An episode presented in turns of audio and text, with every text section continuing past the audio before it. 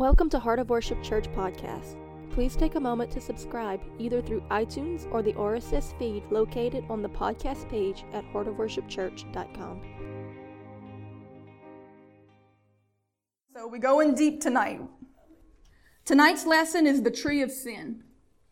We're going to talk about the tree of sin, and we're going to discover not just the tree of sin, but the root of the problem. Daddy taught on sanctification the other day. In sanctification, in the, the Wesleyan teaching of sanctification, they explain sin like a tree. And they say that at salvation, the tree gets cut down, but the root is still there, and it can keep growing back over and over. But at sanctification, the root is dug out. So, what is this tree, and why is there a root?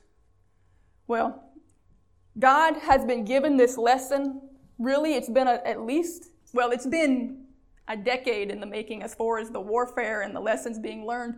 But all of the lessons and sermons and messages he's been giving us for the past year all came together in this word, and it all makes sense. And we're going to discover what the tree of sin really is and what the root of the problem is because everything that we've been getting has been working together and it finally came out as this full thing that I'm like, that is what he's been trying to see.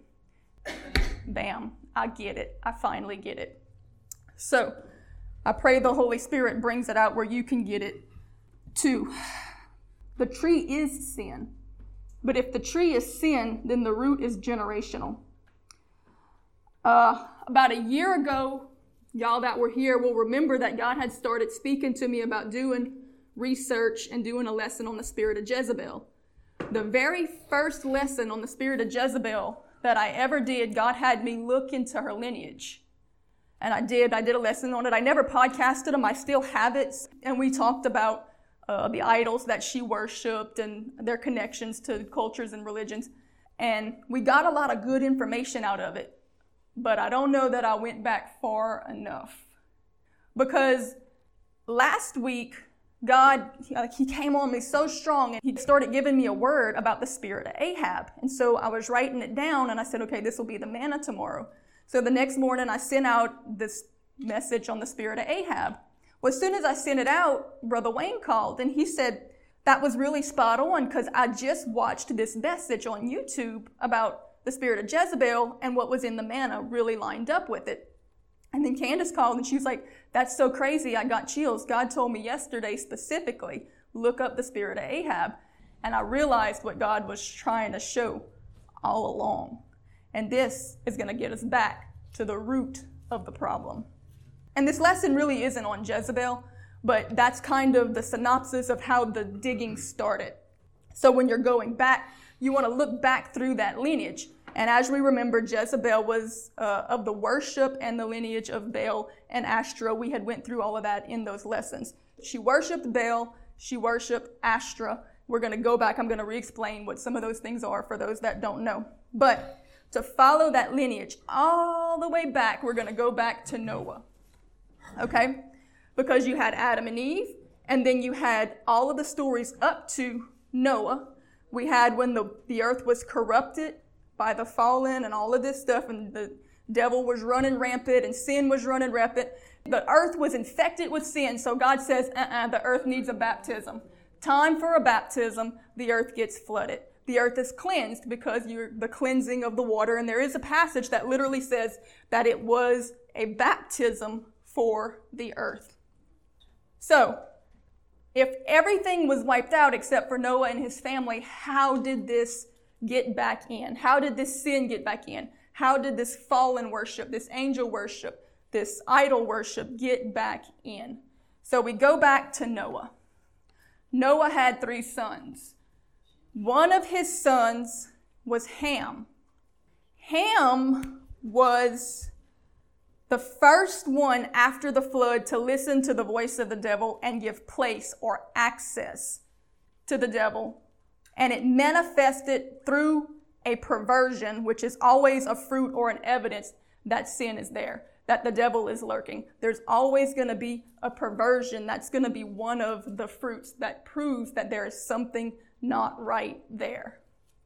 You'll remember the story that Noah sacrificed some animals. He was happy. They didn't die in the flood. Everything is great. He got drunk, which he shouldn't have done. He passed out in the tent with no clothes on. And one of the sons, which was Ham, went in and looked upon his nakedness, it says. And then the other son came in backwards and covered his nakedness. And God cursed Ham and that his generations would be cursed and they would always be a problem. And that's evidence and fruit that the enemy was a lurking. There was a spirit there that he was listening to. Moving forward from Ham, Ham's oldest son was Cush. Cush was known by your cultures outside of Israel as Baal. Cush was known as Baal. His name meant confusion or perversion. So you have Ham, who was obviously listening to the devil and giving place to the devil. He births a son that has the spirit of the devil, and his name is Baal. Baal establishes Babylon. Babylon is your first major city, Babylon, Sumeria, that area. That's your first civilization after the flood. Even to this day, your secular scientists will tell you that Sumeria, the Babylonian area, that little area, is the birthplace of civilization. That's where your first cities were established. And it was started by Cush, who was Baal. Cush was married to Semiramis. Cush and Semiramis had a son. His name is Nimrod. You'll know Nimrod from some of the biblical stories. Nimrod was the one who was in charge of Babylon at the time of the Tower of Babel. Some of you might remember your Sunday school stories about how they wanted to build a tower to God, and God came down and confused the languages, scattered them, and that's where every culture having a separate language came from.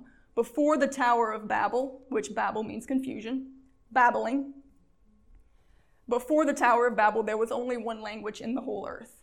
So, Nimrod, you think of Nimrod, he was basically almost a type of Antichrist because he was the ruler of the known world at that time. The whole world was one language.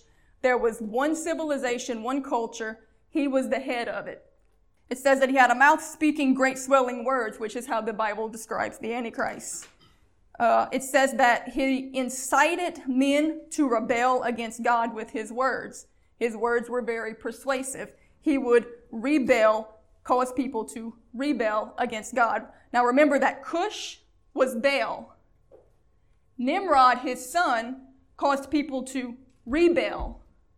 Cush, Baal, and rebel. Baal and his son rebel. Baal and rebel. All right? Now, Nimrod married his mama. He married Semiramis. Nimrod and Semiramis became the rulers of Babylon. Cush died, he's out of the picture. Nimrod, um, Semiramis is staying in, in the picture. She's married to Nimrod, and they are worshipped all over the world. At first, under the name Nimrod and Semiramis because the whole world has one language at this point. Cush as Baal, Baal was basically the devil. He was possessed of the devil, he was the devil. It was the devil incarnate. Nimrod was basically a false Christ, his son. Semiramis was basically a false Mary. Now, of course, the devil always perverts everything. He will counterfeit and he will copy and he will mimic everything that God ever does, but he will pervert it. So Nimrod marries Semiramis because the devil is not a creator. He can't create and he can't bring forth life, so he has to pervert things to try to bring it about. Nimrod actually dies, and then later on, Semiramis uh, gets pregnant, who she claims is the reincarnation of Nimrod, that it is Nimrod's son, and so it's known as Nimrod's son, Nimrod back from the dead. That's a false resurrection. Tammuz kind of falls off the radar. People don't talk about him too much. It usually sticks with the worship of Semiramis and Nimrod. Now, everything that they did taught rebellion and perversion because rebellion leads to perversion and perversion leads to rebellion because perversion is doing something the wrong way, not the way God intended to do it. Which is rebellion. So perversion and rebellion are basically the same thing. Baal, Nimrod, and Semiramis were an unholy demonic perversion of God, Jesus, and Mary. And they were there from way back right after the flood. Jezebel, back to Jezebel, who she was. Jezebel was a priestess of Semiramis. But at this point, they called it Asherah, and I'm going to explain why. Okay. Jezebel's father was a priest of Baal. Jezebel, Baal, Rebel. It was all the same bloodline, all the same lineage. It was all the same worship. They were priests of this lineage. In Samaria, in the Zidonians, they were the Zidonians. The, the kingdom was set up in Samaria. All right. I know I told y'all we're going deep. I'm setting the stage. We are getting somewhere. We're going deep. We're going deep. All right. Nimrod and Semiramis. We're going to go a little deeper into them so I can explain to you who this really is. Nimrod and Semiramis were worshipped by every Gentile nation. And ultimately, I believe that's the only, that's what really set the Israelites apart from the Gentiles. All of these cultural things that God had set in place to set Israel apart, their food, their dress, a lot of their rituals, um, why they were never allowed to mix or to marry with any of the Gentile nations. It's because they all worshiped Semiramis and Baal but they had different names in each culture. And I'm about to show you that every false god, deity, semigod, demigod in every culture that you ever heard of was not a bunch of different gods when they're talking about Zeus and they're talking about the Greek gods and the Roman gods and the Asian gods. It's not a bunch of different gods. It's these same ones with different names. And do you know why? Because they ruled before the languages were confused. So once the languages are confused, it's the same gods with different languages, and they're not really gods. They're small g demigods. I'm going to read through this really, really, really quick, and I might not pronounce them all right, but oh well. Just to give you um, a little taste of who they were in all these different cultures. Semiramis, who was both Nimrod's wife and Tammuz's mother, was worshipped as the mother of God. She was worshipped throughout the world by each of the titles associated with Nimrod's worship, in addition to many titles unique to her herself.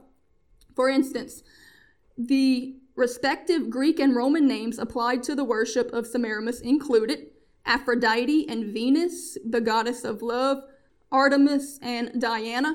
Now, you remember in the New Testament, there was a time when the uh, disciples were almost killed because of the people that were following the worship of Diana were saying that they were going to stop the worship of Diana, and so their priests went after the disciples and almost killed them. It's the same thing as Elijah and Jezebel, because it was the same goddess, it was the same people, it was the same spirit, and they were trying to stop the church. It's been the same battle from beginning to end. They just had a different name in the cultures after the Tower of Babel failed, but it's still the same people.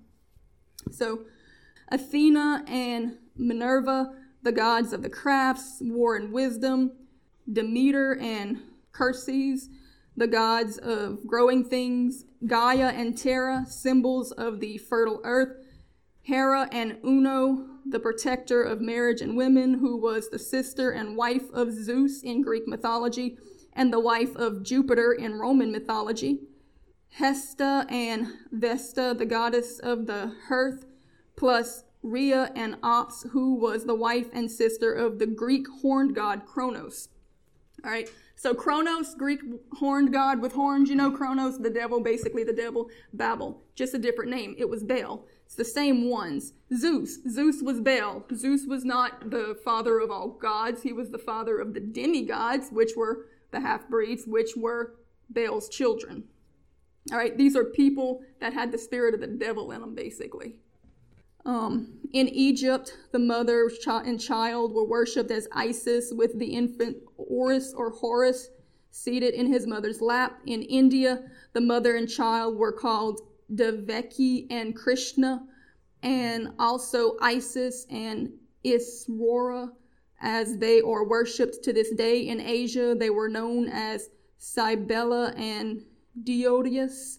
In pagan Rome, as Fortuna, and Jupiter. So it goes on and on and on. In um, Egypt, she was known as the uh, Queen of Heaven. We had kind of touched on that in the other when it talked about how, because for the Catholics, a lot of the Catholics now refer to Mary as the Queen of Heaven. And they even have these kind of holidays where you bake the cakes and the breads and the flowers. Well, there's a whole listing in scripture where Jeremiah was saying, God's about to curse all of you because he's got enough of you baking cakes and putting flowers before the Queen of Heaven because he hates this thing because it wasn't Mary, it was Semiramis. It was this mother goddess that they've always worshiped.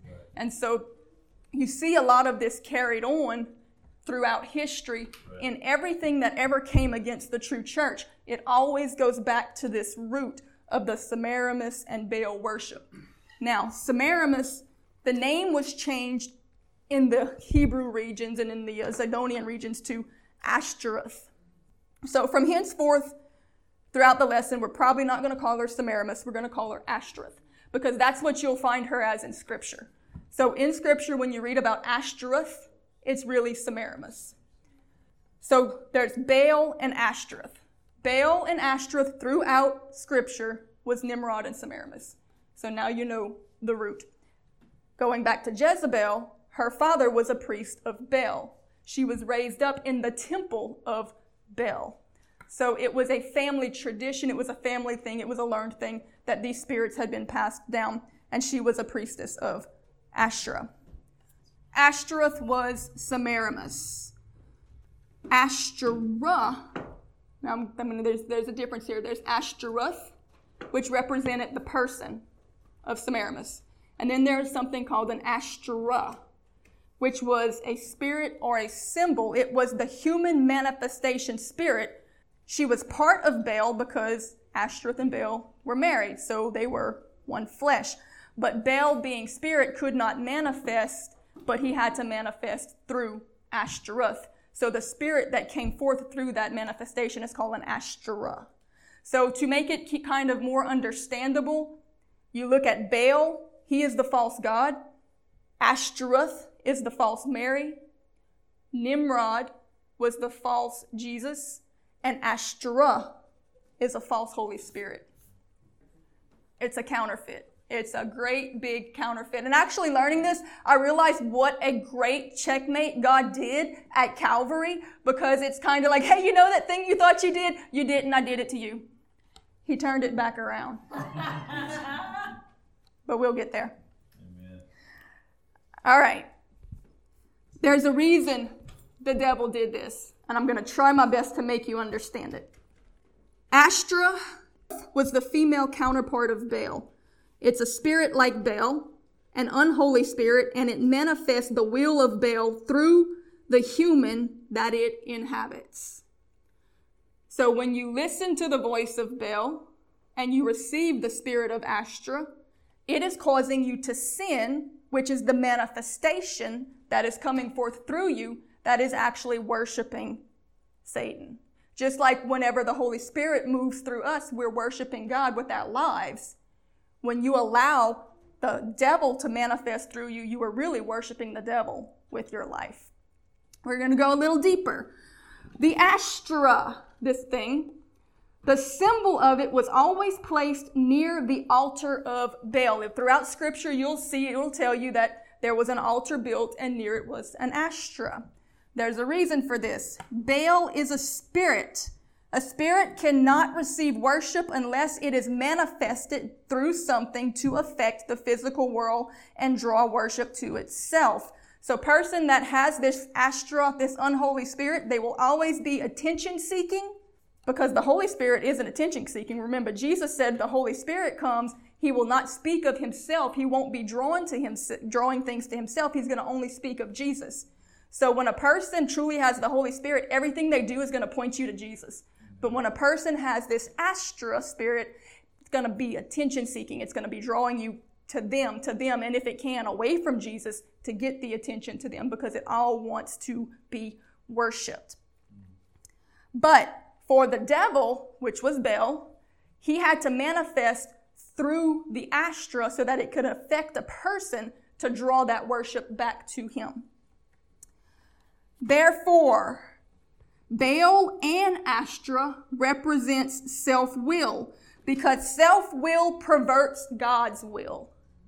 Write that one down and remember it. Self-will perverts God's will.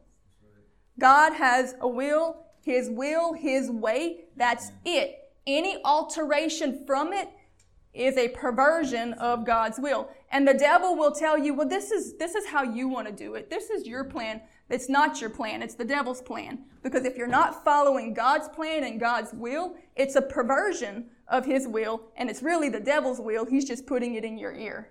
You do have a free will, but your free will is really to choose whose will you're going to follow, God's or Baal's. Choose ye this day whom you will serve because you're going to serve one or the other. There's no middle ground. Therefore, when you allow the devil to manifest through you, guess what?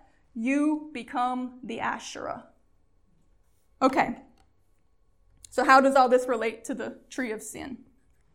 Go to Judges 2. Jacob, want, do you have your phone? Go in the Strongs because I'm going to want you to look some things up in the Strongs. Everybody else, go to Judges 2 11 through 13. Judges 2 11 through 13 says, And the children of Israel did evil in the sight of the Lord and served Balaam. All right, let me explain something really quick. Sometimes in scripture, Balaam just, repre- just speaks of Baal. But also there are times when it talks about Balaam as a prophet of Baal. So, when you allow Baal, that Baal spirit, to speak through you, when he's talking in your ear and you speak that thing out, you are becoming a Balaam, a prophet of Baal. Ministers that speak lies and manipulations that were set in their hearts by the devil that are not based in scripture, they are prophets of Baal. They are Balaams. For those that want to know more about the spirit of Balaam, go back in the podcast. We did a whole podcast lesson on that. You can go back and get the details. We don't have time to really go into that tonight. But these people were serving Balaam. They were serving the prophets of Baal. They were serving the voice of the devil and served Balaam. And they forsook the Lord God of their fathers, which brought them out of the land of Egypt and followed other gods of the gods of the people that were round about them and bowed themselves unto them and provoked the Lord to anger, for they forsook the Lord and served Baal and Ashereth.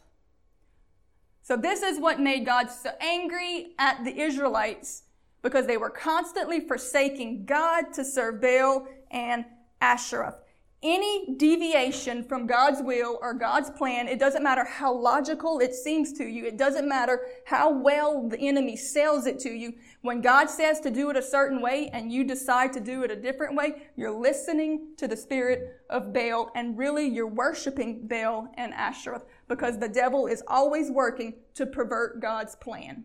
Don't help him. Listen to God.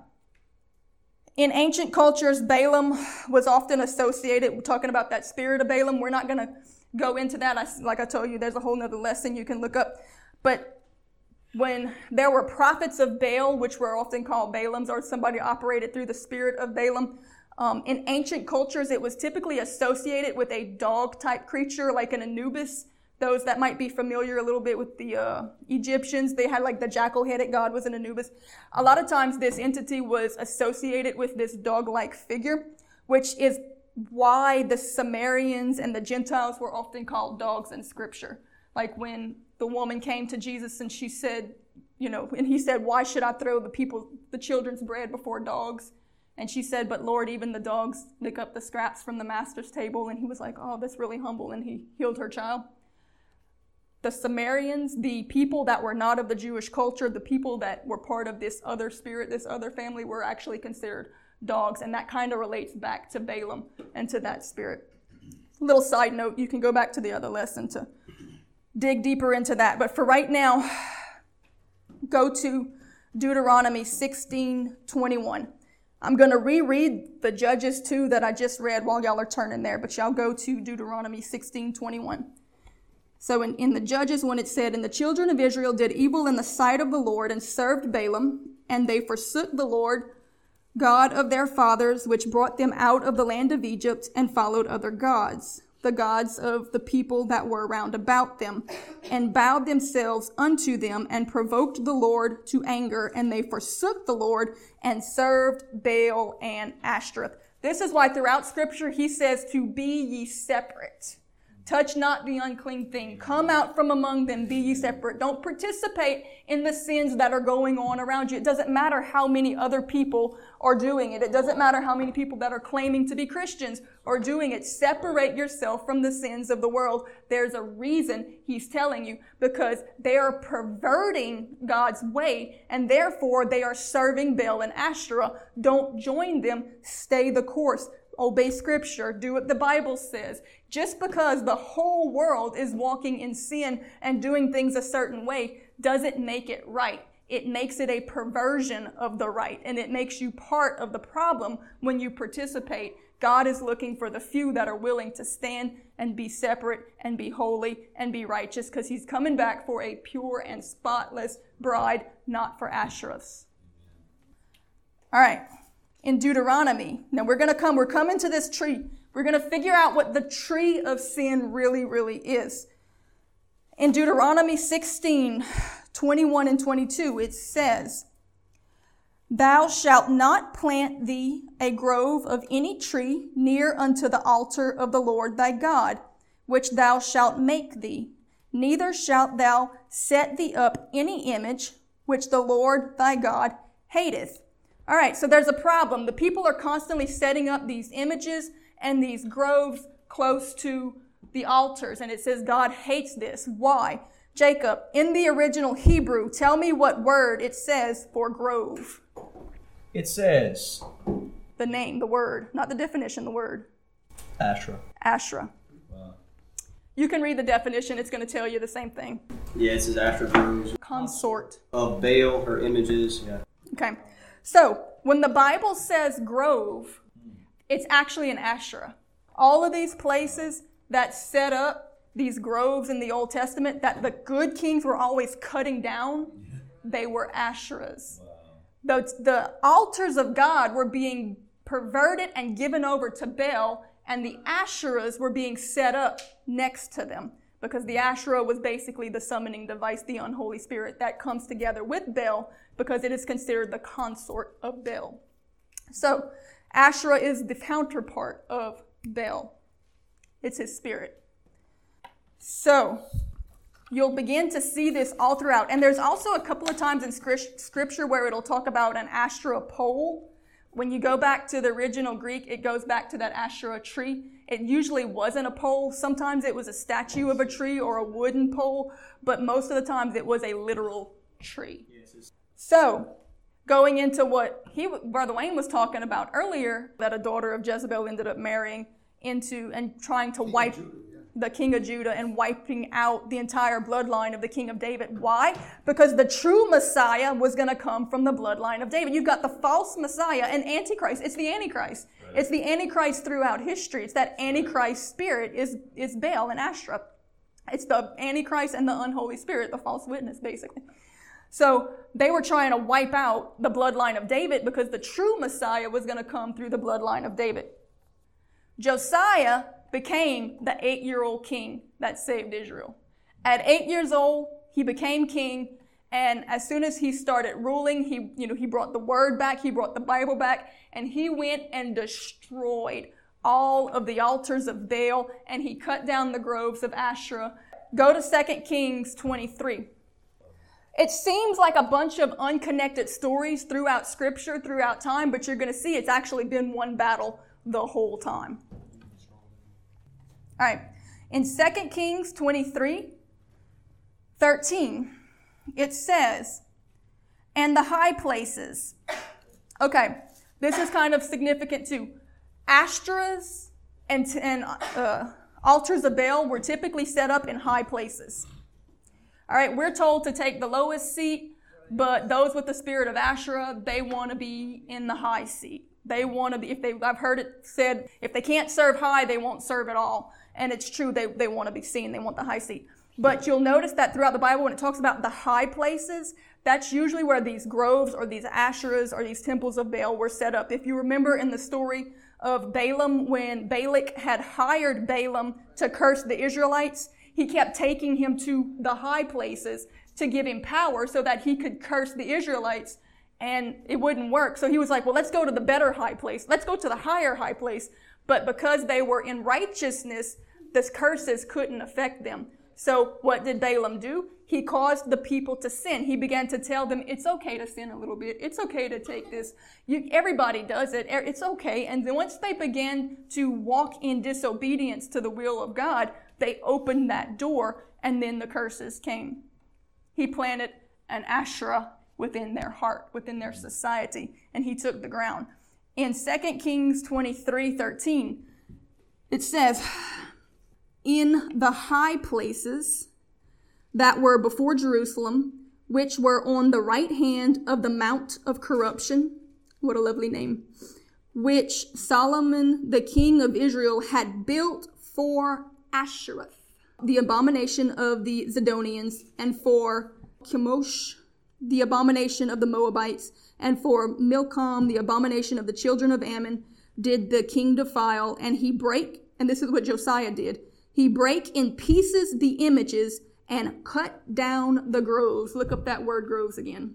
Asherah. Asherah. He cut down Asherah. He cut down the Asherahs and filled their places with the bones of men. Moreover, the altar that was at Bethel and the high place which Jeroboam the son of Nebat, who had made Israel to sin, had made, both the altar and the high place he brake down and burned the high places and stomped it small to powder and burned the groves. He cut them down, he burned them, and he stomped them into dust.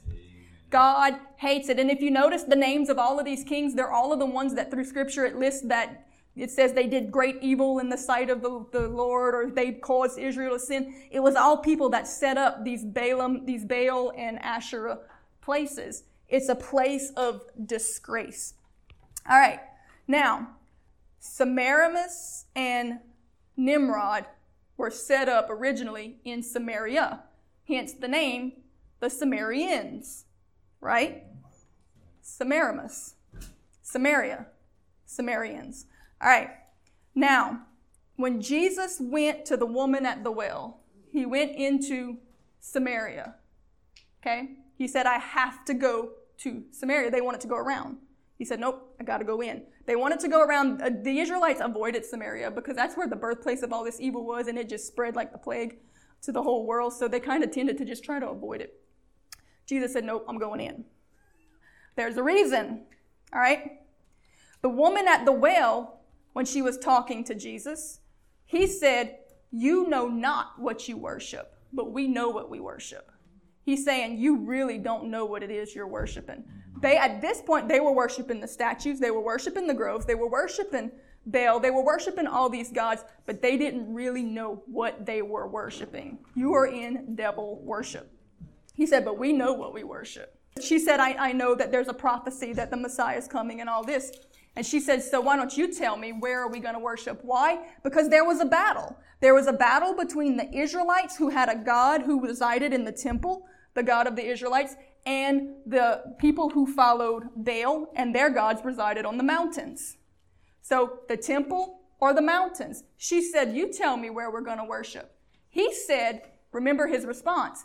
There's a time coming when you won't worship either in the temple or in the mountain because God is a spirit, and those that worship him must worship him in spirit and in truth. There's a reason in the things that he's saying, which kind of ties back to the lesson we did not too long ago about the river of God when we talked about this conversation at the well when he's really revealing God's plan to release the Holy Spirit. There's a purpose in what he's doing. Jesus was professing that he was making a way to save the Gentiles to overthrow this unholy spirit with the Holy Spirit. He was telling, he went into the enemy's camp to profess his plan The devil was too stupid, really, to even comprehend what he was saying, but he gave this whole story about how if you ask me, I'm going to give you this water, which was the Holy Spirit. The Holy Spirit is stronger than this unholy spirit, and he was telling them how he was going to overthrow it. He was going in to take the territory. He was telling them that the water that was going to come from his side, which was the Holy Spirit, would cleanse your temple, which is your body, of its idols, which is the Asherah, the tree of sin. So, really, the tree of sin that we've got to uproot is the Asherah. There's an Asherah in the heart of every sinner. It's got to be uprooted. And it's only done by the power of the Holy Spirit. Jesus went into Samaria and announced, Your kingdom's coming down. Jesus went to Baal and Asherah's unholy homeland to announce that the Holy Spirit was about to burst forth from the temple and expand its territory. The Holy Spirit was coming to take back what the devil had stolen, and it was starting in Baal's own kingdom with Baal's own house, the Samaritans. Because remember, we're originally, through creation, all God's children, right? So there's always been this question well, what made the Gentiles not God's children and the Israelites God's children? Well, they took on another spirit. But Jesus was announcing that the Holy Spirit was coming to take back what the enemy stole. See, God was telling Baal, You thought that you were going to steal my children, but checkmate, I'm taking yours. All right, you want to know what the tree of sin is? The tree of sin is a family tree. Remember when Jesus said you were of your father, the devil? This is something that you got to get in your spirit. We've heard the terms familiar spirit. Somebody's got a bad spirit. Ooh, that's a familiar spirit. A familiar spirit is a family spirit. The root word of familiar is family. And I've told y'all this before that the only thing that really makes family in the spirit is spirit. So, back to the Baal worship, when they worship Baal and they receive this unholy spirit, this Asherah, he plants that seed of rebellion in the heart and that Asherah is within them. Once that spirit is there, you are of your father, the devil. The devil is your father. Jesus told the, the unsaved, he said, You are of your father, the devil. But it also says in Scripture that as many as are led by the Spirit of God, they are the sons of God. So when we receive the Holy Spirit of Jesus, we are adopted back. That's why it says he's to restore the children to the Father. It's a, it's a ministry of reconciliation. It's all about what spirit you have. If you have an Asherah in your spirit, then you are of your father, the devil. You're part of his family. It's a family tree. The tree of Asherah is a family tree, but the Holy Spirit can uproot it. Amen. The Holy Spirit can replace it and then you will be a true child of God.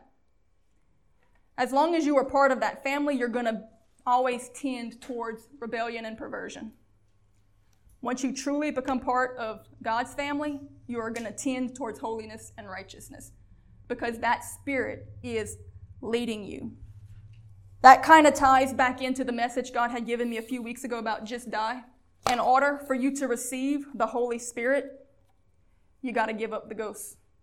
You have to die to self. You have to give up that old spirit. You have to let go. Stop fighting to keep it. Surrender. Give it up. Die to self. Give up the ghost and receive the Holy Spirit. Now, back to Baal, Ashtoreth, and Ashtaroth. This evil tree, this unholy spirit, there was another symbol for the Ashtoreth. Ashtoreth's symbol was a dove. It was a counterfeit of the Holy Spirit. And it does have demonic manifestations. Remember that the Bible warns that the Antichrist will come with signs and lying wonders and all of these things. A lot of the people that are claiming to be children of God, that are bringing forth manifestations that have anointings, they're demonic anointings, they're unholy manifestations, and they're backed by the power of the Ashtoreth. She was a counterfeit Holy Spirit. But there's one thing that she cannot counterfeit, and that's purity, that's righteousness, that's holiness. There's going to be some fruit of rebellion and perversion there if it is there. The Holy Spirit will produce holy fruit. It will produce righteousness. So, no, you cannot judge a tree by its gifts or its powers or its abilities. You can only judge a tree by its fruit. You want to know which tree is planted in the heart of a person, you got to check the fruit. That's why Jesus said to judge the tree by its fruits, because it's the only way you're going to know if it's real or not. All right, this was a counterfeit Godhead. It was the spirit of Antichrist. Ashtoreth was the physical counterpart to Baal, a union of the physical and the spiritual in a perversion of God's plan that brought forth the Ashtoreth, an unholy spirit, right? Ashtoreth, Semiramis, Baal, physical united with spiritual, birth, a spirit, a demon, an unholy spirit. It's all a counterfeit. And that's why it blends so well into the church. It blends very well into the church, and it almost always pretends to be the church. And it's very hard to identify what's real and what's not unless you check the fruit. All right, you see from the beginning to the end, throughout all of Scripture, you can see this thing. It was a war between an unholy priesthood, the Balaams and the Jezebels, with demonic anointings granted by an unholy spirit, counterfeiting God's design and perverting it because the devil wants to be God, and every rebellion is rooted in him trying to do it his way. So when you don't seek God, when you don't wait on God, when you try to do things your way, you are being led by a spirit of Baal and you have become the Asherah. You are the physical counterpart that that unholy spirit is working through. When you don't wait on God, when you do it your way, when you don't listen to God, when you do things the way that you think it makes sense or what you feel, you are literally becoming His Asherah. You are the thing that His will is now manifesting through. And He plants that seed in you. You become the tree, it takes over you. So these are things to watch in your thought process. When you do this in ministry, you have allowed Him to erect an Asherah in your ministry. That's why we see, we went through a season where we saw a lot of the people that we loved and trusted, and it was very heartbreaking to see them running after these false prophecies and these idols and these words. And they were getting these big thoughts in their head about how God was going to, you know, create this big kingdom for them. And I'm like, God says no. And they're like, well, I'm going to get it because I have big dreams. And, you know, one even told me, you know, he said, I have kingdom sized dreams. Don't you ever want to leave Let's Lettsworth? I said, I don't want to leave God. If He tells me to sit in a cave and write manna, that's what I'm going to do. He said, Well, I have kingdom size vision. I said, But that's the problem. It's your vision, it's not God's.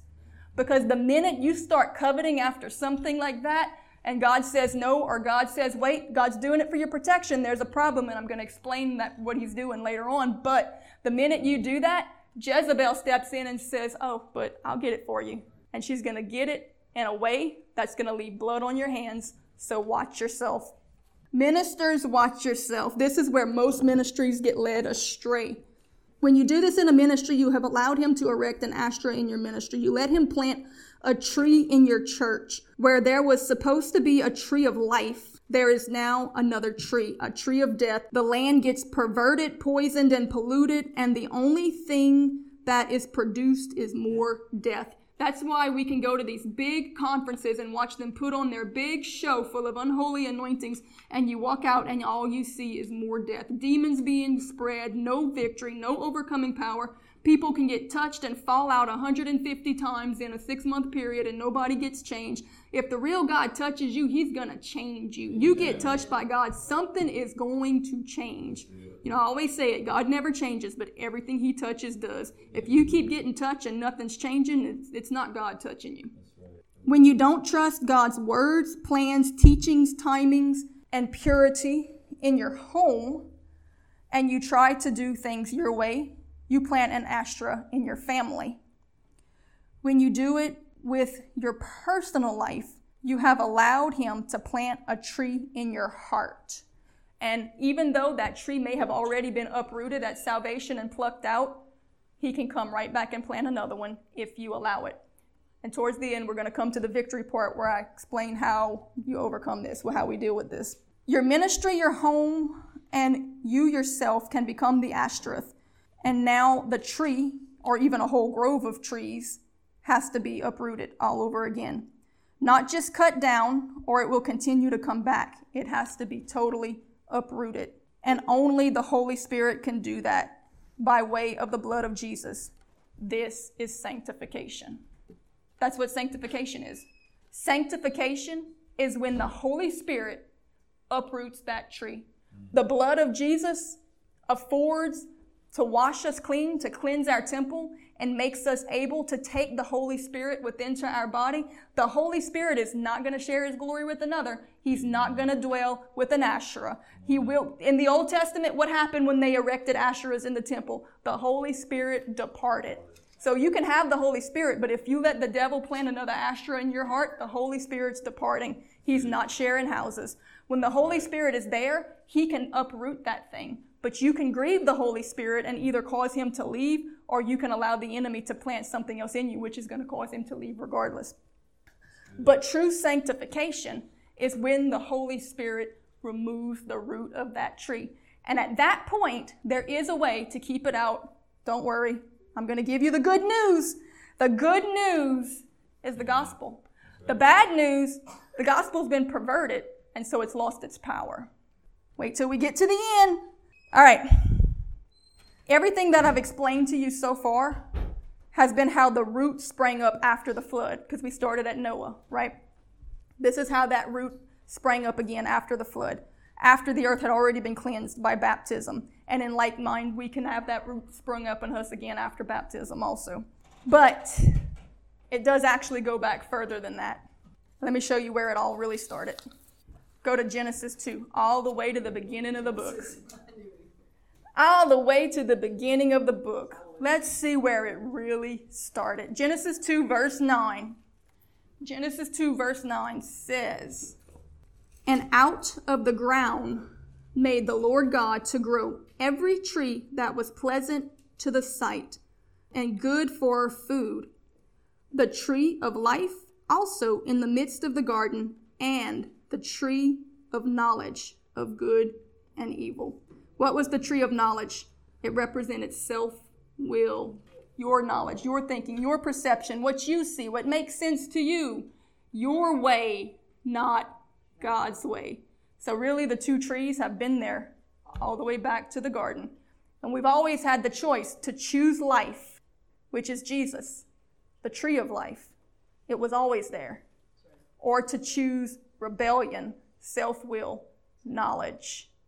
We're saved by faith, which is trust in the tree of life. It brings life. Or you are damned by trusting what you think you know. The right way, the only way, God's way, or perversion and rebellion. Jesus is the tree of life. Asherah is the tree of knowledge, the tree of sin. One of them's going to be planted in your heart. Really, your heart's kind of the garden if you think about it. One of them's going to be planted. But choose ye this day whom you will serve, because whom you serve, you are servant to. That is your master. Jesus is the only way.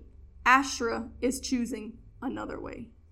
When you don't obey the word of God and try to do things your way, another way, that seed gets planted and that tree comes up in your heart. You're choosing to reject the tree of life and let in Baal, that old serpent that caused you to take part of another tree. Remember that Jesus is the truth, the way, and the life, the life, the life, the life, the tree of life. He is the life. His way is life. Any other way.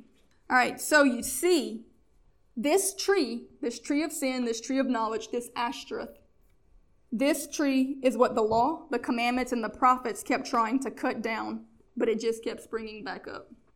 Because it's a spirit, and you're trying to cut down a spirit with physical things. So God sent another spirit with greater authority than it to dethrone it, to completely uproot it and kill it, one life at a time. This is what God was really trying to tell the woman at the well in Samaria when he said, God is a spirit, and you have to worship him in spirit and in truth. You can't cut down a spirit with physical things, with physical strength, with physical might, with physical actions. You have to cut it down with a stronger spirit. So by faith, receive and call on the Holy Spirit. But there's a reason people's faith has been broken. We're going to get there. We're getting to it. We're getting to it. This kind of actually at this point ties back to the lesson that I had did on understanding spiritual authority. This is actually almost a prequel because up to this point you could start the spiritual les- the spiritual authority lesson because once you receive the Holy Spirit, then it gives you authority over this other spirit. So, by faith in the blood, we can receive Jesus' spirit, which has authority, power, and dominion over all other spirits. The lesser power is overthrown by the greater power, but you have to believe that he can before he will. This power is the grace that comes by faith in the blood of Jesus Christ. That tree can be uprooted. That spirit can be overthrown, but it's only going to be overthrown by the power of the Holy Spirit, which is only going to come by grace, which is the power of the Holy Spirit, but it's only going to come once you receive the blood of Jesus, but it's only going to happen through faith. So if you don't believe you can, you can't. Mm. But if you find out that you can, you will. And this has been the great deception. Remember, Jesus said that if you have the faith as of a grain of mustard seed, you can speak to the mountain and say, Be thou removed, and it will be cast into the midst of the sea. What is that mountain? It's the same mountain he was talking to in the woman at the well when she said, Are we going to worship in the temple or in the mountain? It's the mountain, the high place where the grove is always set up. It's the place of the Asherah. He said it can be cast out, it can be thrown into the sea, but it's only going to be by faith. If you don't believe it can, it won't. If you believe that Baal that Balaam prophet that's been standing in a pulpit telling you you're gonna sin, it's gonna happen, it's gonna, you're just, you're never gonna be free of it. We all sin, it's just human nature. The Holy Spirit doesn't have enough power to help you overcome this. If you believe that lie of Balaam and let it crush your faith, it's never coming out. But if you believe Jesus, if you believe the scripture, if you believe that it says, Whom the Son sets free is free indeed, if you believe that it says that the body of sin can be destroyed, if you believe that you can have total sanctification, if that faith really takes root, it's going to uproot the lesser yes. tree. If a bigger tree grows next to a lesser tree, the big tree will uproot the smaller tree. And believe me, it's a smaller tree, but only your faith can plant the seed and let the Holy Spirit in to do it. And if there's any question whether this mountain is really talking about this Asherah, when you read the um, the same account in the Gospel of Luke, in Luke 17 6, it reads like this. And the Lord said, If ye had faith as a grain of mustard seed, ye might say unto this Sycamore tree, oh, not a mountain, but a tree this time, the Sycamore tree, be thou plucked up by the root and be thou planted in the sea, and it should obey you. Whether it's talking about the mountain or the high place or the grove or the tree, it's all the Asherah because the altars of Baal were always erected in a high place on the mountain, the groves, the Asherahs. They were always put in a high place because the devil wants to be worshiped. So he's always looking for the highest seat. He's always wanting to be looked up to. So throughout scripture, when you read things about the high place, you know, like casting down every high thing that exalts itself above the uh, knowledge of God, or when you're reading these things about the high places, the groves, the mountain, um, it's all talking about this Asherah. It comes back to the same thing. So in one gospel, it says that if you have the faith of a mustard seed, you can say to this mountain, Be thou removed, and it will. And in the other gospel, it says you can say to this tree, be plucked up, root and all, the very root of it. Everything will be completely removed, but it requires faith because unless you truly believe that God can, it won't happen. If you don't believe that He can, then it won't. But by faith, it is possible for this thing to be totally plucked up, root and all. Remember that the God of this world is already judged. The God of this world is Balaam. It's the devil. Small g. The Bible says the God of this world, it's talking small g. A lot of times angels were referred to as gods, these things with small g's in scripture. He's already been judged. It's too late for him. God is greater. God is stronger. It's too late for Balaam, but he'll bluff you. And he's bluffing the whole church. He's bluffing a lot of people. He doesn't have the authority over you unless you yield it to him. And allowing yourself to believe that it can't be done is yielding your authority. And this is going to lead us to the ugly truth that is the real problem in most churches and in most Christian lives. What gives this spirit access to plant trees of sin in your life, family, or church? What is it? What is giving him access? It's the spirit of Ahab. This comes full circle back to the first thing that he told me last week about look up the spirit of Ahab. The spirit of Ahab is what gives him access. What is Ahab but relinquished authority? The spirit of Ahab is relinquished authority. It manifests through rebel- rebellion, self will, and perversion. But it is given access through relinquished authority. Ahab had the authority to stop Jezebel at any time, but he chose to give Baal and Asherah place or dominion. I already had this before your, your sermon Sunday, but you kind of touched on a lot of this about don't give the devil place. Ahab gave him place. What does that mean? He gave him dominion. He didn't have to. He did, but he didn't have to. Ahab had the authority to stop Jezebel at any time, but he chose to give Baal and Asherah place or dominion in his house by relinquishing his authority to stop it. He simply chose not to walk in the authority of the position that God had placed him in. The devil only has the power that you let him have. He can only walk in the authority that you give up. Get that in your spirit. He can only walk in the authority that you give up.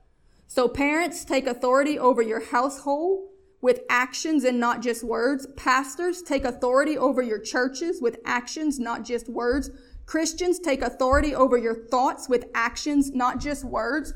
Choose the tree of life, choose Christ, and believe in the power of his blood to totally uproot the tree of sin, the Asherah, to completely evict Baal, to cut down his groves and grind them into powder. An eight year old child named Josiah had the faith to do it. Because he read in a book he read in the scriptures, he found the scriptures, and it said it can be done. So he said, let's do it. He didn't have people there telling him it's impossible to do it. He just read it in a book. Open the Bible, read the book, see that it says you can do it, and do it. Stop relinquishing authority by believing that it can't be done and therefore not doing it. Stand up and walk it out. Walk in the authority that you have been called to. Kill it by faith in the authority given you by the blood of Jesus and the adoption of God. You can be set free. The root of sin can be defeated, but you have to believe that it can so that you stop relinquishing authority to it. That's what's giving it access. In your life, it's believing this lie that it's going to happen anyway. It's not real, not truly believing that the Bible says you can overpower it. You can overcome it. That every temptation, the Bible says every temptation there is a way of escape. There's a way out of. Yes, we're not saying that it's impossible to sin once you have this thing uprooted, but we are saying it is definitely possible not to because you have authority over the enemy. You can say, Get ye behind me, Satan. It says, Resist the devil and he will flee. Stand in the authority that you've been given because if you don't, you are allowing the spirit of Ahab to cause you to relinquish authority and let Jezebel walk in and walk all over. It's going to come in. Some evil spirit is going to come in if you relinquish relinquish authority. You can go out and fight with all of your might to take a territory, but once you take it, if you stop defending it, if you relinquish the authority to stand your ground, something's going to come in and claim it. A lot of people at salvation have total sanctification. That's why they have this great joy and this power and this gung ho ness. But nobody ever told them you're going to have to stand in your authority. You're going to have to rebuke the enemy. Nobody ever explains to them the authority that they do have. In fact, most of the time they get saved and immediately the pastors are telling them you're going to sin. Everybody sins. It's okay. What does that do? It breaks their faith. So when Baal comes in their ear and says, Oh, by the way, I want to plant this Asherah in your heart. Here, look at this porn or whatever the issue is. And there, he's saying, Hey, by the way, the pastor already told you it's going to happen. So you just soon give up and let me do it. There's no faith. That mountain can be removed and thrown into the midst of the sea, but only by faith. If you don't believe that he can, he won't. That's why the prophets of Baal are in just about every pulpit, at least in America, if not the world. And it's only going to get worse because Baal is the spirit of Antichrist. And the Antichrist will run the religion of the world, and many of them will claim to be Christian, but it's not. There is a counterfeit. There is a counterfeit. This is a war between a holy royal priesthood.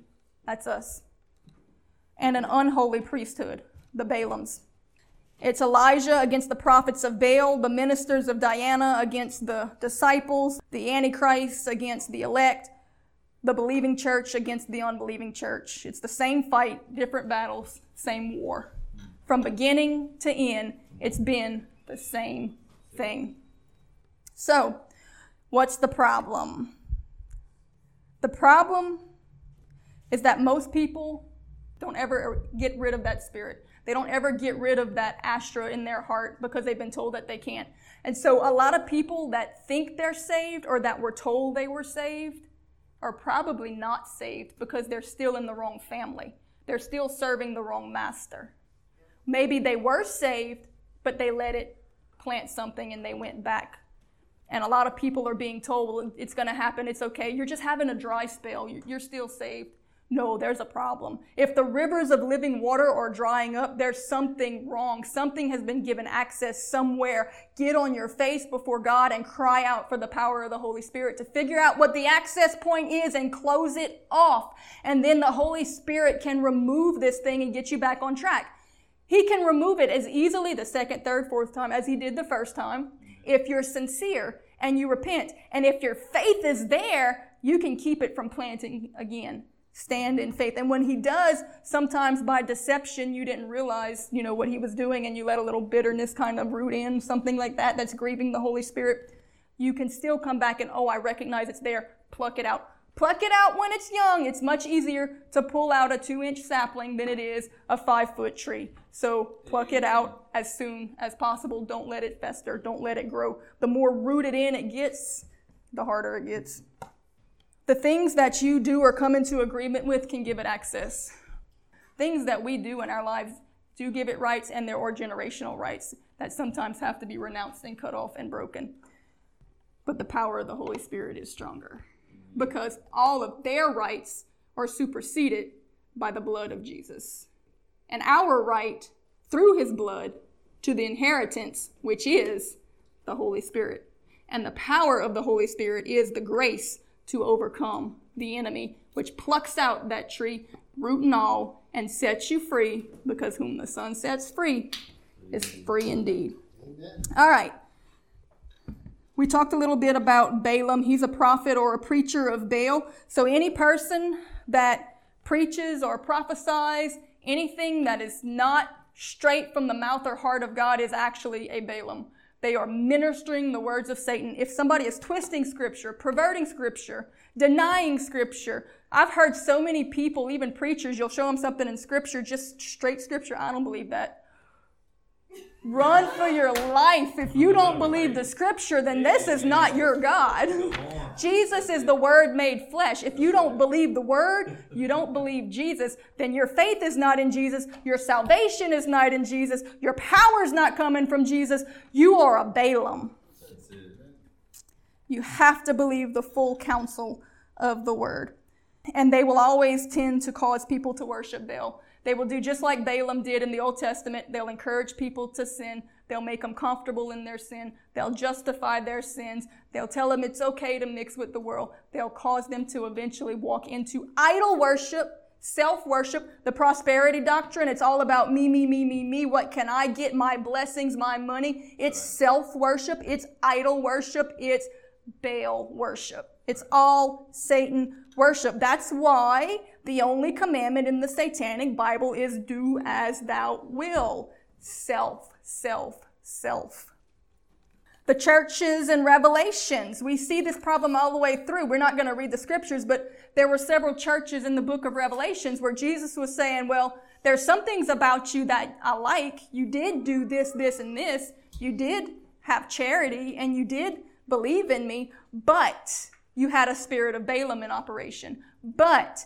you allowed Jezebel but you allowed these things to come into the church. Therefore, I will come to you with the sword of my mouth. What is the sword? The sword is the word. The word cuts down Balaam because the word is the truth, the way, and the life. Amen. Ultimately, Jezebel only rules because Ahab lets her. The problem in Israel was not Jezebel, it was Ahab. Jezebel will keep resurfacing as long as Ahab gives her place through relinquishing his authority. So now we can understand what sanctification really is it's a cleansing of your temple by the Holy Spirit when you truly come to believe. And I think that people, because Daddy preached how they originally taught sanctification as a long process that can take your whole life. And Daddy said, I believe it can happen in an instant if you truly believe. And that's true. The problem with people going through a process that takes their whole life is because they're battling back and forth with their faith. When you truly come to believe and walk in the authority of that faith, the fight is over because Jesus has already won the war. The victory is already gotten because the God of this world, little g, has already been judged. So you don't have to battle it the rest of your life. Now, you will learn the rest of your life the enemy's tactics there's going to be things that he sneaks up on you with, but as soon as you learn it, take authority, deal with it, get rid of it, uproot the tree, move forward. The blood and the spirit of Jesus can totally cleanse your temple and remove the tree of sin. Yet free will does still remain. You can willingly let Baal back in to erect a new grove in your heart, but if you do, it will be by choice, like Ahab, because you choose to relinquish authority. Remember, get ye behind me, Satan. Resist the devil, and he will flee. There's no temptation that he doesn't provide a way.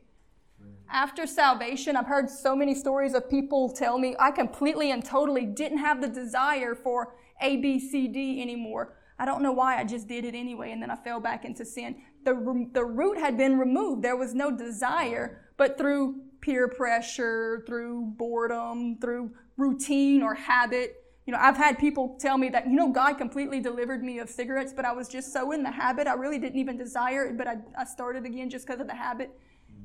The Baal got in their ear. They did, they could have overcame it. The power was there. They had the authority. They relinquished it and let him back in. So it's not impossible to fall back into sin, but it is possible not to if you know you have the authority and stand in it. All right, we are almost through. Go to 1 Kings 16. I'm trying to make this coherent. I know it's a lot of information to try to pour out. If you don't get it now, just hold it in your heart. The Holy Spirit will point it out later. 1 Kings 16:30 says, "And Ahab, the son of Omri, did evil in the sight of the Lord above all that were before him, and it came to pass as it had been a light thing to him to walk in the sins of Jeroboam, the son of Nebat. This is important. He had the authority not to, but because he considered it a light thing, it wasn't a big deal. It's not a big deal. I can go do that. It's not a big deal. I can go hang out with those drinking friends. It's not a big deal. I can participate in this. It's not a big deal. Because even though God had already acknowledged that these things were sin. But in his heart, he said it's not a big deal. He had the authority not to do it. It's not a big deal. He did it anyway. That he took to wife Jezebel, the daughter of Ethbaal, Baal, Baal, descendant of Baal, servant of Baal. He was a priest of Baal. The daughter of Ethbaal, king of the Zidonians, and went to serve Baal and worshipped him. And he reared up an altar for Baal in the house of Baal, which he had built in Samaria. And Ahab made a grove. And if you look that word grove up, it will say an Asherah. And Ahab did more to provoke the Lord God of Israel to anger than all the kings of Israel that were before him. So, because he had the authority not to, but he relinquished that authority and he erected an Asherah, that is what drove God to anger. It wasn't really so much even that he married Jezebel, though God was displeased with that. Many of the kings had married outside. It was because of the Baal worship. It's because he erected the Asherah. It's because he built temples to Baal. It's because he worshiped Baal and he had the authority not to. He could have stopped it all. Jezebel slaughtered the priest of, of God in Israel. He, she slaughtered, she hurt God's children. He had the authority to stop it, but he never did. He made an Asherah. He gave place to the devil. He gave him his territory. It's all about the territory. So, parents, don't allow sin in your home. You are giving him place. Pastors, don't allow sin, rebellion, or gossip in your church. You are giving him place. Believer, don't allow sin or perversion in your heart. You are giving him place.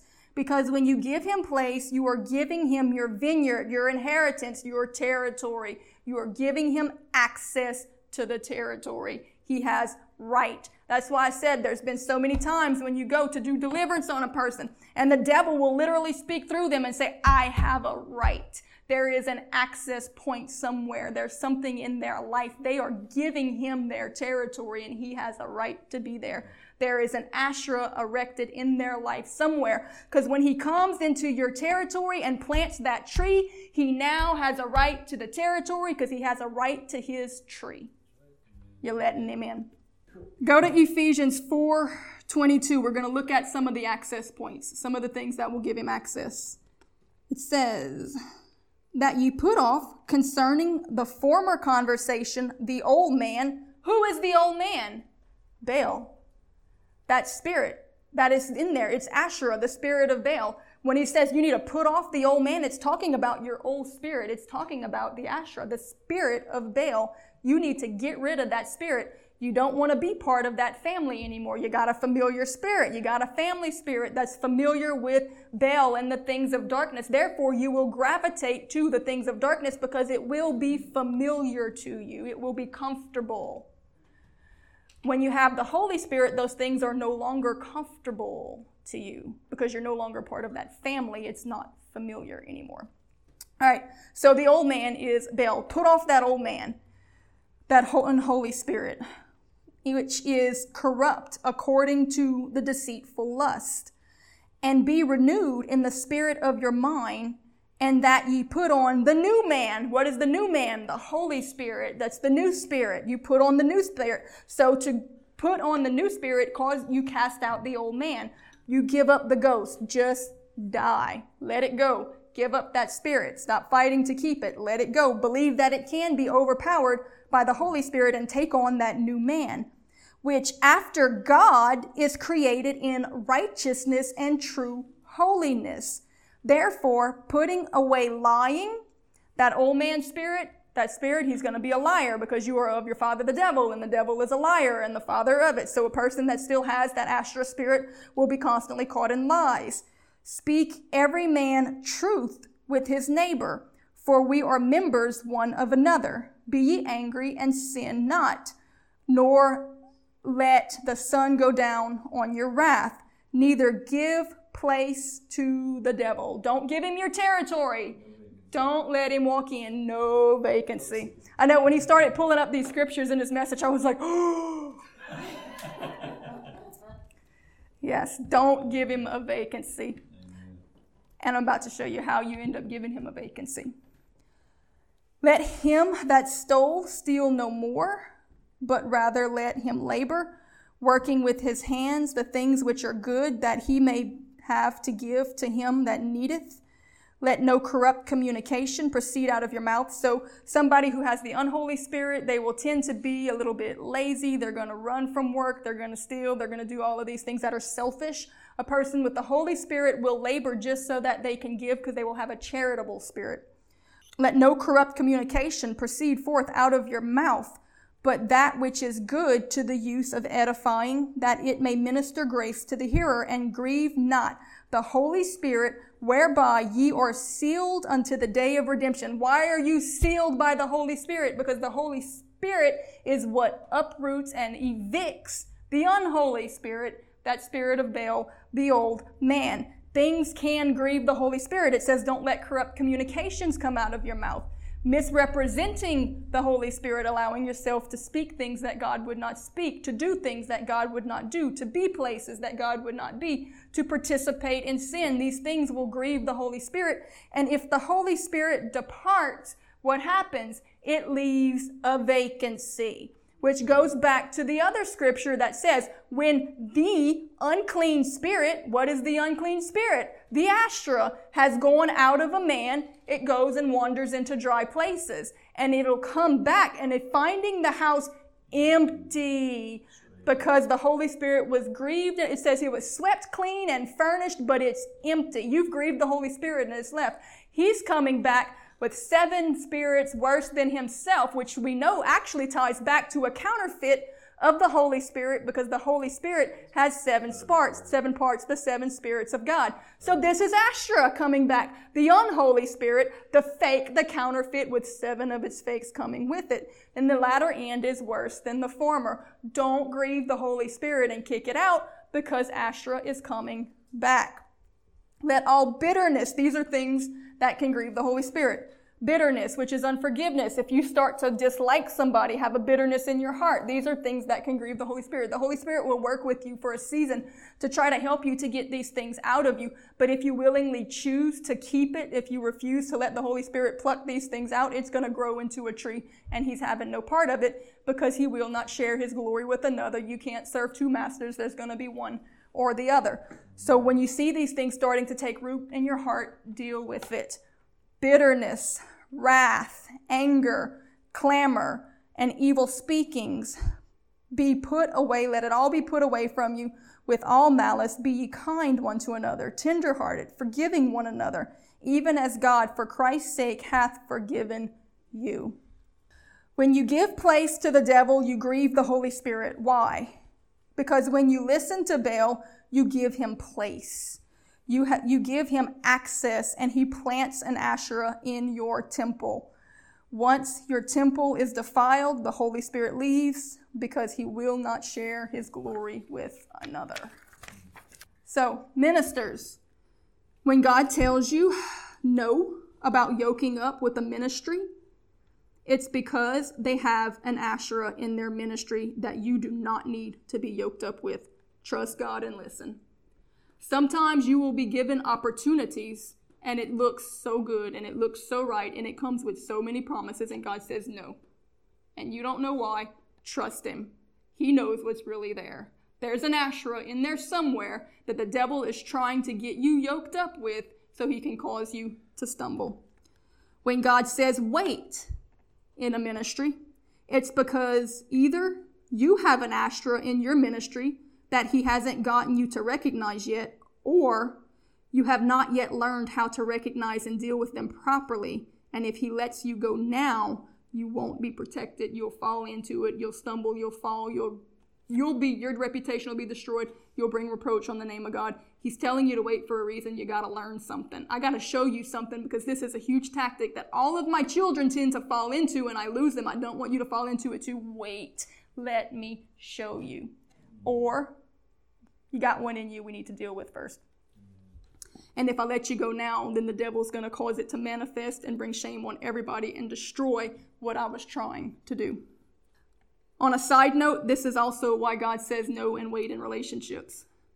For all of the single people, you're going to have that frustrating moment when you really see something that looks good, seems good, according to your knowledge and what you are hearing and perceiving looks right right now, and God either says no or wait. If God is saying no, it's because there is an Asherah in that person. And let me explain something really quick. The Bible says, I think it was Paul, he said that, do you not know that your body is the temple of God? Right? The Holy Spirit resides inside. He said, if you join yourself to a harlot, that means one encounter, one physical encounter. Remember, when you're married, it says the two become one flesh. It's not the ritual of the marriage that does that, it's the consummation of the marriage. So even if it's a one time encounter with somebody, you are still becoming one flesh. That means one temple. Every demon and Asherah in that person's temple is now in your temple. You are one temple. Your temple is defiled. The Holy Spirit has no part. He's done. I'm out.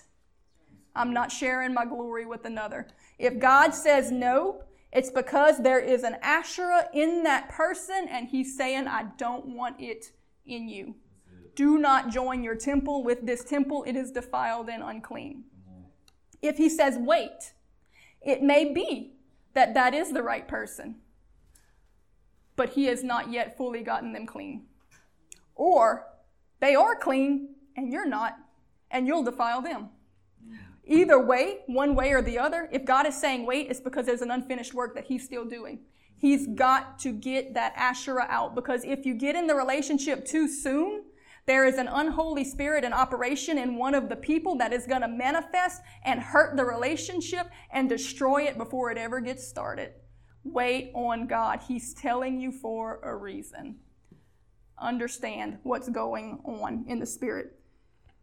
I've gone through so many waiting seasons that I didn't know any of this. I just learned this. God just totally gave me all this. If I wish I'd have known this the last like 10 years, so much would have made so much more sense. And I wouldn't have been freaking out the whole time. Okay, yeah, now, now I know why 10 years later. like Lakin said, he'll, he'll always answer you, just not always right away. but it is for a learning for everybody. He's doing it for a reason. All right, so at, I believe at true salvation, a true salvation. Now, I believe that somebody can come to the knowledge of the truth and not truly be saved because they haven't really released the faith yet to truly enact that and receive the Holy Spirit. But at a true salvation, I believe the Holy Spirit does come and rids that tree. I think that's why at most genuine salvations, you have this huge turnaround. They're glowing. Everything is, they're excited for God but they're not being told how to maintain this and stand in the authority that they now have. They're not being told the full story, what's going on in the spirit. So it's easy for the devil to come back and start planting the groves all over again. And then what happens, they're like, oh my gosh, I'm right back where I was. And then their faith is broken because they saw what seemed like something that didn't work but it only didn't work because they were being lied to and their faith was being destroyed. Their faith is broken, so now they think nothing works and now they can't have victory because they don't have the faith. They have now a knowledge of good and evil, and it breaks their faith in the power. So they have to be told the Holy Spirit can do this. You can have that same power that you had at salvation. You just got to get that tree rooted out again. You got to believe that He can. You've got to repent, submit, walk in the full obedience to what He's telling you. Do it His way. Believe His word. Believe that it can happen. And He does. And really, what a lot of times Daddy was saying how they used to do altar calls for sanctification. What I really think was happening there is that some people who were saved that had lost their salvation because they gave place to the devil and these trees had grown back up and the devil got in their ear and said, you see, you see, you're, you can't, you have no victory though people had told them, you know, salvation really doesn't take away the sin nature. You're going to still sin and do all this. Nobody ever told them sanctification won't do it. So they came up with full faith and belief. Oh, sanctification, this thing's uprooted. But it's really the same thing that's happening at salvation. It's the Holy Spirit pulling that out. Because the same blood that saves you is the same blood that sanctifies you. It's all a work of the Holy Spirit. Sanctification and salvation sanctification is actually part of salvation. But you begin to lose that sanctification when the temple is no longer sanctified because it is now defiled by the Asherah. It's got to be pulled out, sanctification all over again, but it's really just a rededication at its root. All right. Now, I'm going to answer a question. Why is it easy to be used by the devil and hard to be used by the Holy Spirit? I think this is something that every Christian asks. It seems so easy to do wrong and so hard to do right. And I think the simple answer is because Baal inhabits and takes control, but the Holy Spirit inhabits and you have to actually cooperate with him. When you let Baal in, he'll do whatever he wants and he'll cause you to do whatever you allow him to do. Which you relinquish authority, he just runs rampant. But the Holy Spirit, even when the Holy Spirit is indwelling, you still have to listen and cooperate with it. So it makes it a little more difficult because he's a gentleman. He won't force you. Now, there's times where we say, God, take control, you use me, you, and he will move in that, but still you have to cooperate because you can always shut it off at any time. So it's harder. You have to learn how to cooperate. You have to learn how to listen and be led of the Spirit. Baal kind of possesses you and takes control. The Spirit leads you and you have to follow. You pick up your cross, die to self, and follow Jesus. It's a following. You have to learn how to hear and you have to learn how to follow. And you have to learn how to let go of the self will that keeps perverting the, the Holy Spirit's plan because the Holy Spirit's trying to lead you to do something, but self will and rebellion from that Baal spirit is in your ear trying to pervert the plan. And when you choose to start following Him, it grieves the Holy Spirit. He steps out, He steps in, you're starting all over again. So it is a process, but the process is actually learning how to not listen to Baal and follow the leading of the Holy Spirit, standing in faith and moving forward. So be careful in every situation that you seek the Lord and do what He says to do, not what you think to do, because remember that tree is also a tree of knowledge. So you don't wield the Holy Spirit like a weapon a lot of these fake people, it's almost like they have a power and they're wielding the power and they're in control of the power. You don't wield the Holy Spirit, you yield to the Holy Spirit. You yield your vessel. It's not like the Holy Spirit is coming into me and then it's a power that I'm using.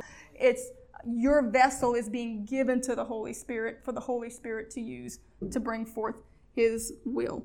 So you are like an instrument to the Holy Spirit. And at any point, if you choose to take control or give it back to Baal, the Holy Spirit's done. He is grieved. He will not share his glory with another. It's kind of like um, a symphony. The Holy Spirit is playing you like notes in a symphony. He has this whole symphony written out. He's written out every note. This is his plan. The symphony is the Holy Spirit's plan. The second you start injecting your own notes into it, it's a mess. It's not his anymore. His hands are off. He backs away. He's done. So your will actually brings discord to the symphony, the perfection that is the Holy Spirit's plan. As soon as you put any of your notes in it, it's no longer perfect. It's a mess. It's chaos. It's confusion, which is the definition of Baal. Trust what God says, not what you see, think, or feel emotionally. The devil is a master manipulator and deceiver. Test the spirits. Baal can talk to you externally at any time. The moment you listen, not the moment you hear, but the moment you listen, he plants an Asherah in you. You have the authority to say, Get ye behind me, Satan. You don't have to listen, and you can tell him to take a hike. Remember, the Holy Spirit has the greater authority, and if you have that Holy Spirit in you, you are a child of the King. You have the greater authority. You can tell him to leave. Be quick to listen and slow to speak, the scripture says, so that you don't become a Balaam. Spouting off before thinking or testing the spirits or weighing what you heard or felt against God's character or word can cause you to become a prophet of Baal by speaking out what he just spoke to you. He can speak to you, and if you don't check it and you relay it, you just became a Balaam. He used you as his prophet. Test the spirits. And God has mercy with that to a certain degree because he knows when you're learning, but there does come a point where he puts his foot down. This is a couple of other ways you can come into agreements with that spirit. Uh, one way that people tend to let Asherahs into their home, into coming into agreement with these things, is through movies, music, video games, media, anything that is glorifying to Satan. I won't get into it, but I could give you examples where this whole Asherah scenario is literally laid out in the plot of a movie hidden just under the layer. And it's like that in so many movies and so much music. There's so much out there that the enemy has really just infiltrated. Remember, Satan was the angel of music, it's in everything. So you have to be careful with these things, allowing these things in or giving him access. You're opening a door that he can enter through. So be cautious with all of these things. And of course, you know the Bible says if something causes you to stumble, it's better to cut it off. Danny did a lesson, I mean, a message about, you know, if the internet is causing you to stumble, it's better to cut your connection than to go to hell with your computer. You know, cut off whatever it is that is causing him to gain access to your life.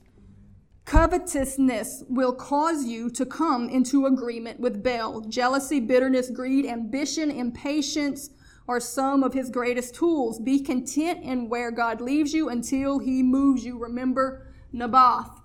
Uh, Ahab got covetous. He got jealous. He wanted Naboth's vineyard. He told him no. Sometimes you want something that you see and God tells you no and you say, I want it anyway. So Jezebel steps in and says, I'll get it for you. Then you end up with blood on your hands because you end up hurting one of God's children and maybe didn't even intend to. Jezebel didn't tell Ahab her plan. He didn't really know that she was going to kill somebody, but she had blood on her hands and he took the land anyway. So be careful when God tells you no, there's a reason. Don't try to get it because you will end up being guilty of hurting his children, his plan. There was a plan for Naboth and his vineyard that never got to be realized and there's going to be judgment for that. So we have to be cautious to wait on the Lord.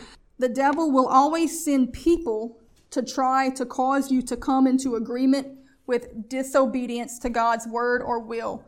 When they do, they're trying to plant another tree, gain access, or corrupt your vineyard. Now, this is going to be in your personal life, this is going to be in your ministry. If the devil can't get you to do it, he's going to send somebody in to do it and try to get you to come into agreement with it. This can be a sneaky, sneaky because a lot of times they're going to come looking with that fake Holy Spirit, looking the part and doing everything they're supposed to, but you got to watch them. They will back their compromise with compliments. This is key. They're going to always back their compromise with compliments. They will mix lies with flattery, promises, finances, gifts, they slander others while boasting about themselves. They make themselves to seem like they serve God with stories that most of the time never really happened. The whole time they're poisoning your vineyard and planting and positioning themselves to steal your inheritance by getting you to come into agreement with sins or compromises. They will say things in a way that there's one thing wrong with what they said, but they backed it up with two or three right things and a bunch of compliments. So you want to be like, okay, okay. But the devil is slowly getting you to come into agreement with things. And they're going to usually be slandering others and trying to get you to get bitterness in your heart towards this or that because all of these things are allowing access. They're there to open up doors, open up gates. They're doing these things that are going to open up the gate and allow that access for that tree to be planted. The whole time they are positioning themselves to steal your inheritance by getting you to come into agreement with some sort of sin or compromise to what God is telling you, which plants trees in your vineyard and gives the enemy access to your land. Once Baal's tree is planted in your land, he has right to the territory and free access. Why do you think that there is a push to force you to come into agreement with things like wrong genders. There's a push to make you come into agreement with somebody else's rebellion. You have to come into agreement with this or you're going to lose your job. You have to come into agreement with this or you're going to go to jail.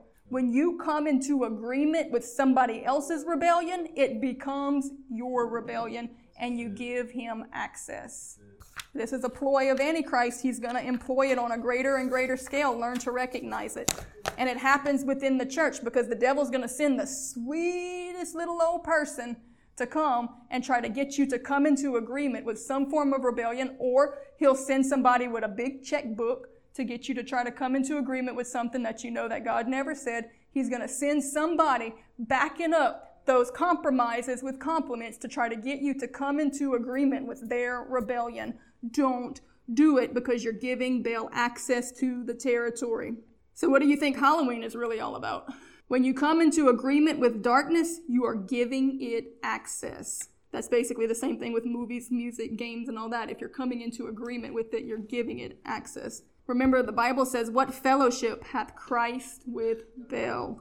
Halloween, you're coming into agreement with death and witches and ghouls, and you're posting them all over your house, and then you're going to want to question us in a week when you have to call us to go do a deliverance in your house because stuff is going crazy and you gave it access, you know? So you're going house to house trying to knock on the door so that somebody opens the door and give the devil, demons, ghosts, and goblins access. Now, a counter to this in the spirit would be like what Martin Luther did when he went to the devil's door and nailed the truth to it. So there is a counter, which also happens on happened on October 31st, by the way.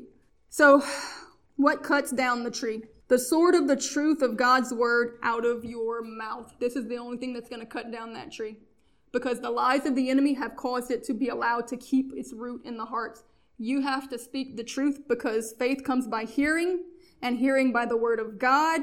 And when we know that only faith can bring the Holy Spirit, brings grace, which is the power of the Holy Spirit that uproots this thing. If faith can only come by hearing, then it's the sword of the word that cuts this tree down. When we bring the simple truth, which is why that sermon that Daddy preached was so effective when it started with the simple words, Do you believe the Bible lies? Because it took away all of the excuses and lies and says, Look, this is the word.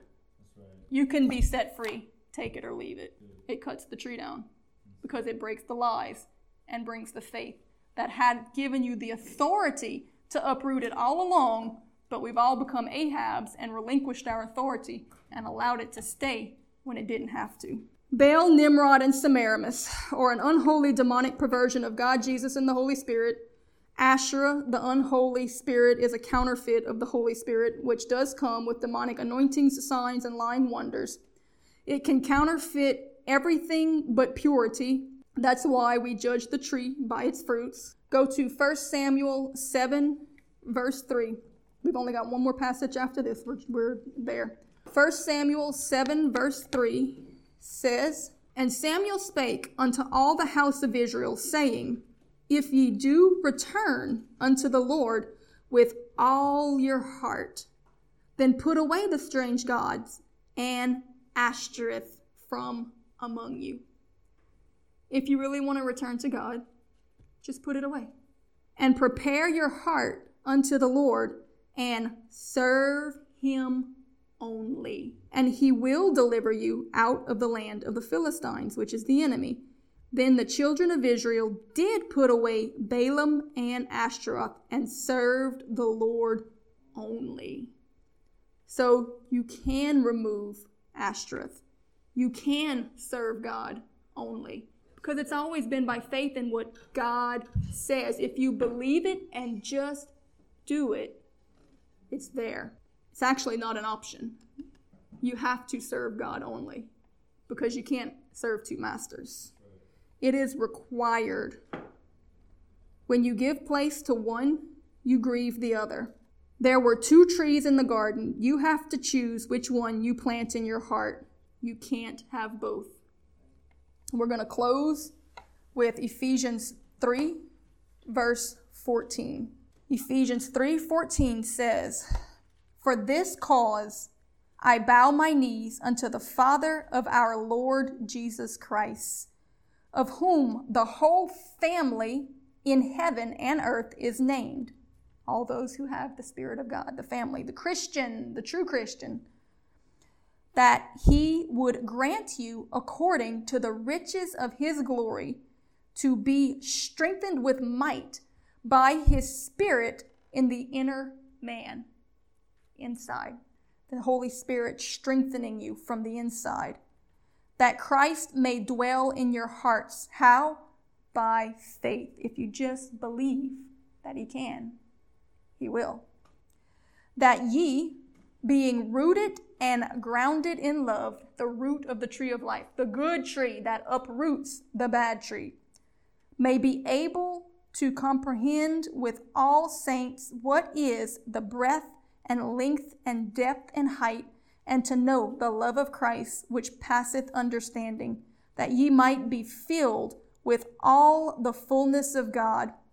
Now, unto him that is able to do exceedingly abundantly above all that we ask or think. Is anything too hard for God? Can he not do it? It says that even more than you could even ask or even think to ask, he is able to do it. Do you believe it? Do you really believe it? According to the power that worketh in us, and that same power is within you.